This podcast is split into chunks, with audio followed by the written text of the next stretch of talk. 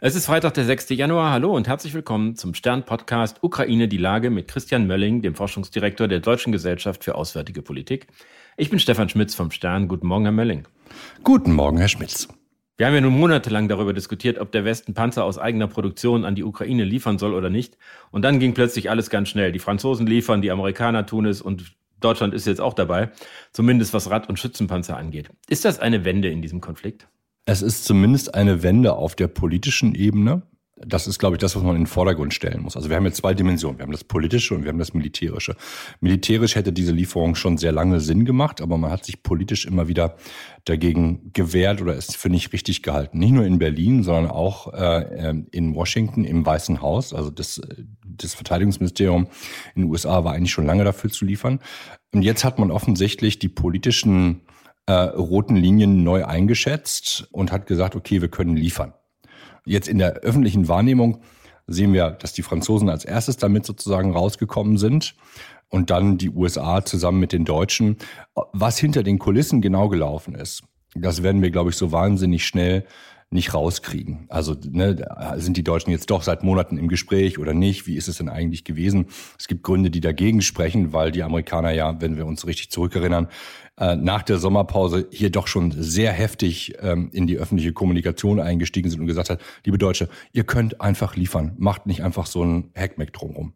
Olaf Scholz hat immer gesagt, es sollte keine Alleingänge geben und man müsste das in enger Abstimmung mit den Partnern machen. Das sah jetzt aber nicht nach enger Abstimmung aus. Da ist der Macron vorgeprescht, dann kam Biden hinterher, am Ende waren wir auch dabei. Also es, es war so ein bisschen holprig. Also es war so ein, äh, es wirkte eben gerade nicht wie eine eng abgestimmte Veranstaltung von Verbündeten. Ja, total. Ich glaube, die Kommunikation, die jetzt aus dem Kanzleramt kommt, wird sagen, nein, nein, das stimmt alles nicht. Wir haben das schon ganz lange geplant. Das ist ein super Coup gewesen.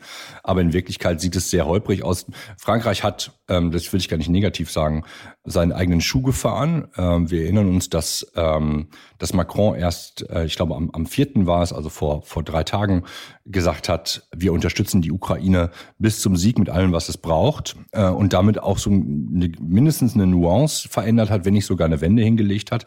Und er im Grunde genommen sagt, ähm, ich sage nicht nur, sondern ich liefere auch sofort. Und er im Grunde genommen seine eigenen, seinen eigenen Film gemacht hat und gesagt hat, so jetzt mache ich zwei Tage später, kündige ich auch die Lieferung der Radpanzer an. Dass das ohne Abstimmung mit Washington passiert ist, würde ich auch nicht unbedingt glauben. Ich glaube, dass man die informiert hat. Aber die Baseline aus Washington war, jeder kann liefern, wann er möchte. Das ist die nationale Eigenverantwortung. Und da liegt im Grunde genommen auch sozusagen die Kehrseite dieser Argumentation keine Alleingänge. Sie können natürlich auch irgendwann als Alleingänger dastehen, wenn sie gar nichts machen, wenn die anderen an ihnen vorbeiziehen. Was sie auf alle Fälle aber nicht geliefert haben in so einem Moment, wo alle anderen an ihnen vorbeiziehen, ist, sie haben ähm, den, den Anspruch der Führung in dem Augenblick halt einfach nicht eingelöst. Aber wenn man das sieht, dass die Franzosen sagen, wir liefern alles, was es braucht, damit die Ukraine Erfolg hat. Äh, Joe Biden hat gesagt, man werde die Unterstützung weiter verstärken. Ist es da nicht nur eine Frage von Tagen oder Wochen, bis wir eine Debatte darüber haben, ob auch richtige Kampfpanzer geliefert werden, also der Leo zum Beispiel? Ich glaube, die, die Debatte, die kommt jetzt sofort hinterher. Also die ist jetzt schon aufgesattelt aus, aus wieder unterschiedlichen Gründen, also äh, militärischen und politischen Gründen. Also militärisch macht es zu einem gewissen Teil Sinn, auch Kampfpanzer zu liefern, weil die einfach was anderes können als Schützenpanzer. Und diese Fähigkeit, die die Kampfpanzer bringen, die wird in der Ukraine auch gebraucht. Und wir gehen jetzt mal davon aus, dass das, was wir liefern können, das sind im Wesentlichen Leopardpanzer. Nicht nur Deutschland, sondern auch Europa fährt im Wesentlichen zurzeit Leopardpanzer dass die tatsächlich einen qualitativen Unterschied im, äh, im Vergleich zu russischen Kampfpanzern machen würden. Der politische Grund ist einfach, dass ähm, natürlich auch da sozusagen äh, Domestic Politics, also Innenpolitik eine Rolle spielt, dass man sagt, okay, jetzt haben wir im Grunde genommen, jetzt können wir das Eisen schmieden, solange es noch heiß ist. Ob der Kanzler sich jetzt da nochmal aus der Deckung wagt und quasi im, im Alleingang, denn diese Argumente bleiben ja trotzdem im Raum, jetzt Kampfpanzer liefert, ähm, hängt, glaube ich, davon ab, ähm, wie viel Gegenwind er, er erwartet und wie sehr er tatsächlich aus der Ecke dann auch raus möchte. Also militärischen Sinn macht es, ob es politisch tragbar ist, äh, in der Eigenwahrnehmung äh, der politischen Entscheider in Deutschland ist, glaube ich, eine ganz andere Frage. Jetzt gibt es ja schon die ersten, die danach rufen, dass äh, die NATO MiG-29 aus den Beständen, Beständen ihrer äh, östlichen Partner liefert. Ich glaube, die Bulgarien, die Slowakei und Polen haben die. Und die Ukrainer sind ganz scharf drauf, dass sie diese Kampfjets bekommen. Das heißt, es ist jetzt plötzlich haben wir eine Diskussion, wo es keine Grenzen mehr gibt, wo es um die Lieferung von allen Systemen gibt, die äh, die Ukraine sich wünscht.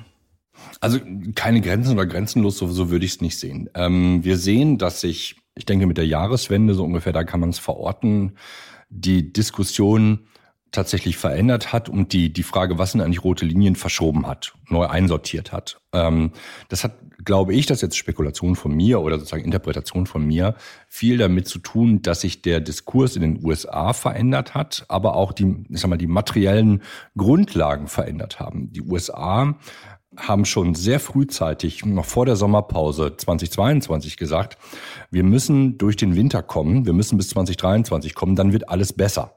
Das heißt, also ich gehe davon aus, dass die USA einen langfristigen Plan gehabt haben, was sie hier eigentlich machen und den auch immer noch haben, was auch ähm, erklären würde, warum die Ukrainer so gut in ihrer militärischen Kriegführung zurzeit sind, also in den Operationen eigentlich sind, weil sie halt schon sehr lange zusammen mit den USA äh, und Großbritannien diese Operationen planen. Das heißt, da gibt es einen Gesamtplan, der nicht nur heißt, was könnte man machen, sondern auch, was braucht man dafür, das zu machen. Und in diesen Plan hat sich Deutschland nie eingeklinkt oder hat auch nie einen eigenen Plan entwickelt. Deswegen sieht das bei uns immer noch holprig aus. Oder es ist tatsächlich holprig, weil wir bis heute keine Erklärung haben, was heißt denn die Unterstützung für die Ukraine tatsächlich? Deswegen kommen wir auch dann immer auf solche Ideen. Naja, jetzt sind sozusagen alle, alle Dämme gebrochen. Ich glaube, das ist nicht so. Ich glaube, dass man immer noch sehr ähm, sehr genau versucht, in einzelnen Hauptstädten zu entscheiden, was politisch und militärisch richtig ist. Trotzdem, wenn, Sie, wenn man das sieht, äh, was Sie gerade beschrieben haben, dann steht es ja in einem gewissen Widerspruch zu dem äh, Mantra der Bundesregierung, dass alles getan werden muss, damit äh, Deutschland, der Westen, die NATO nicht zu einer unmittelbaren Kriegspartei wird, was natürlich ein, im Interesse von jedem Einzelnen von uns ist. Und wenn Sie sagen, wie eng das, äh, die Zusammenarbeiten und die Planung auch zusammen vorantreiben, dann ist es ja nur noch ein winziger Schritt, bis wirklich auch der Westen Kriegspartei ist.